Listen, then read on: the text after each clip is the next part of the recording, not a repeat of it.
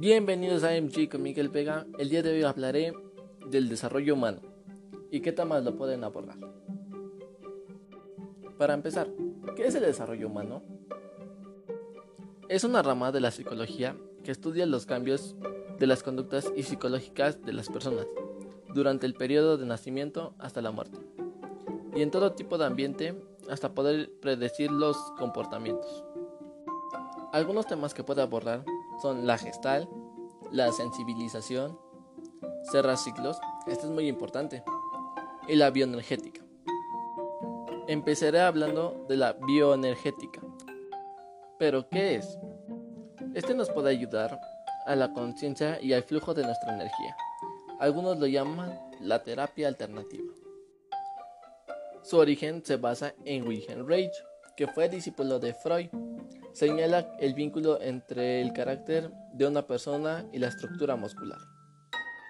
La bioenergética utiliza varias técnicas, por ejemplo, la respiración profunda, masajes e incluso la meditación. Este tiene como función trabajar la expresión corporal, facilita los sentimientos, incluso incrementa la capacidad de placer y de felicidad. Ya que podemos tener una energía bloqueada y puede generar una crisis emocional o espiritual. ¿Alguna vez han escuchado a una persona decir que si te enfermas de gastritis es porque tienes problemas emocionales? ¿O que si tenemos dermatitis es porque tenemos problemas de relaciones con otras personas? Pues según esta teoría es porque no tenemos el efecto placebo, que se trata del entendimiento de las emociones. Así que cuando sientas ganas de decir algo, hazlo, si no, posiblemente te dé un dolor de garganta. Pero si no puedes contener lo que es el estrés, la ansiedad, la depresión o la baja autoestima, a continuación te daré algunas técnicas de relajación y espero que las practiques y realices. La primera consta en que usted primero debe sentarse o acostarse. Después coloque una mano sobre su estómago y la otra sobre su corazón. Después inhale lentamente hasta que sienta que su estómago se eleva. Después aguante la respiración por un momento. Después exhale lentamente sintiendo que su estómago está por descender. Si no le gustó esta técnica, también tenemos la meditación, que involucra concentrar la atención para sentirse más relajado. Esta la tiene que realizar en un lugar silencioso, ya que la mayor parte de la meditación se realiza en lugares silenciosos para delimitar las distracciones. Su posición corporal debe de ser sentado o acostado. Y una vez que empiece a inhalar, deberá concentrarse en la exhalación también se encuentra el tai chi, que son movimientos lentos y relajados. Se tienen que tener posturas cuidadosas, tiene que tener una concentración en la respiración y sobre todo en una habitación silenciosa.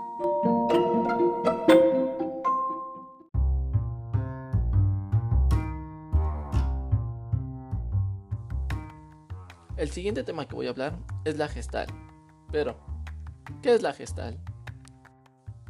La gestal es una corriente que se dedica al estudio de la percepción humana, ya que tiene representaciones mentales que se crean en nuestra conciencia, como son la suma de piezas de imagen, sonido, tacto, memoria.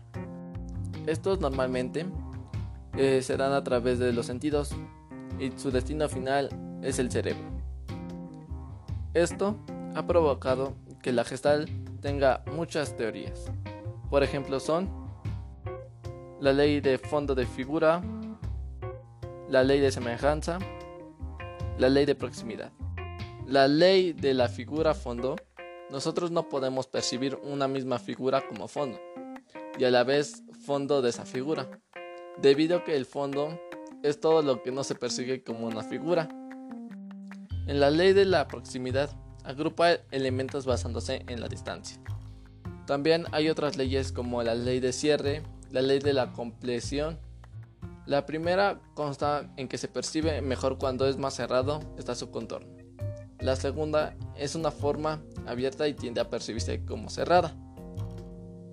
La Gestalt tiene como principales autores Max Weinheimer y Wolf Kostler. Estos pudieran llegar a una conclusión o que formara parte un insight. Pero, ¿qué es un insight?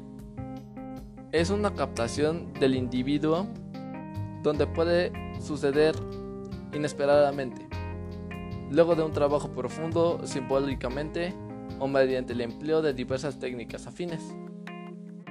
El insight provoca cambios en la conducta de los sujetos, ya que no afecta solo a la conciencia, sino a una relación con respecto al resto. La mayoría de las escuelas de psicología coinciden en que es más importante la realidad percibida que la realidad efectiva. A continuación les daré unos ejemplos de que todos hemos vivido o visto un ejemplo de la gestal, debido a que estos se utilizan en el marketing para mejorar la venta. Por ejemplo, la letra E y X del logo de FedEx, al unirse, pueden formar una flecha entre ellas y puede ser una forma de expresarse rapidez en la que trabajan. Todos hemos visto el logo de los Piratas del Caribe, pues en la imagen de esa calavera del capitán Jack Sparrow, con las dos antorchas detrás, se puede interpretar como unos unos oídos del mítico Mickey Mouse. También se puede dar en el Hub for American Children Initiative, en donde su logo parece que es el continente de África, pero no es así, sino que son dos personas uniéndose. Así que a partir de ahora supongo que le prestarás más atención a los anuncios.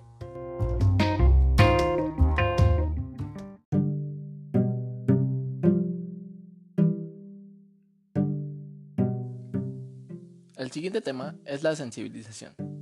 ¿Qué es la sensibilización? Es la capacidad para tener en contacto emocional consigo mismo o con los demás, pero no hay que confundirlo con empatía, ya que esta no es ponerse en los zapatos del otro. Esto también consigue que tengamos relajación, que es el estado de calma físico y mentalmente. Esto es muy importante ya que podemos influir sobre una persona para que recapacite y perciba el valor de la importancia de algo. También se le podría decir que es el aumento de la capacidad de sentir o experimentar sensaciones. El punto clave es que la sensibilización es una técnica que ayuda a descifrar los orígenes de los problemas para despertar la conciencia en el individuo y genera prácticas solidarias y de compromiso activo con el cambio de mentalidad. Su punto principal es que nosotros logremos un entendimiento de nosotros mismos. También ser capaces de escuchar, de comunicarse y de entender los problemas del grupo. Un método para poder ser un poco más sensible es hacer un sensorama, ya que nosotros aventuramos a la mente con nuestros estímulos sensoriales que divagan en la emoción y viceversa. Cuando practiquen este sensorama buscando uno en YouTube, me cuentan su experiencia y lo comentamos.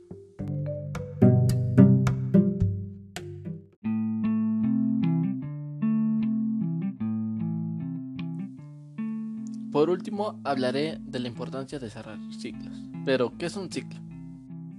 Cuando nos referimos a ciclo, no nos estamos refiriendo a los procesos de la vida. Naces, creces, te desarrollas, te reproduces y al final mueres. Sino que a las grandes etapas de la vida, donde se supone que las pérdidas implican duelos, pero estos no tienen caracteres profundamente dolorosos que comparten las pérdidas. Porque un gran error que nosotros hacemos es arruinar el presente recordando un pasado que ya no tiene un futuro.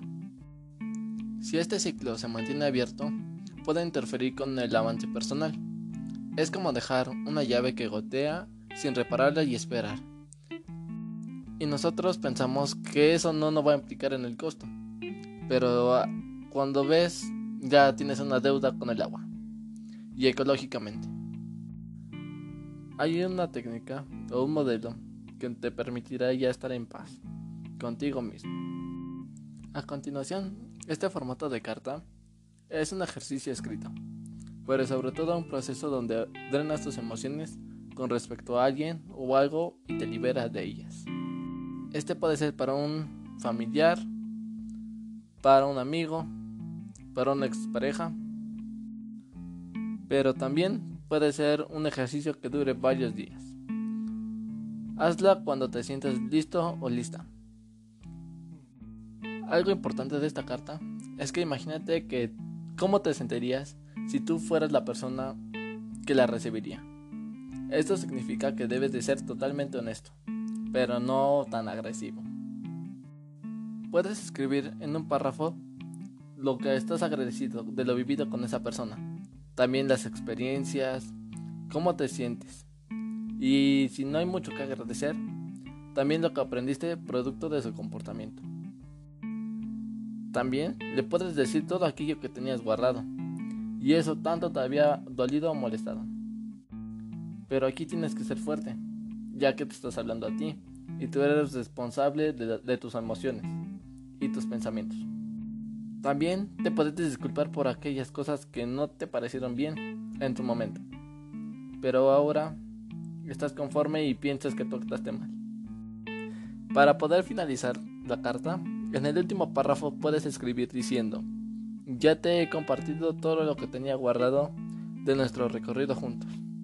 Ahora me siento en paz y te libero y me libero de la forma como nos habíamos estado relacionando. Y si aún tienes sentimientos o algo, o molestia, puedes romper la carta. Gracias por escuchar el podcast MJ con Miguel Vega.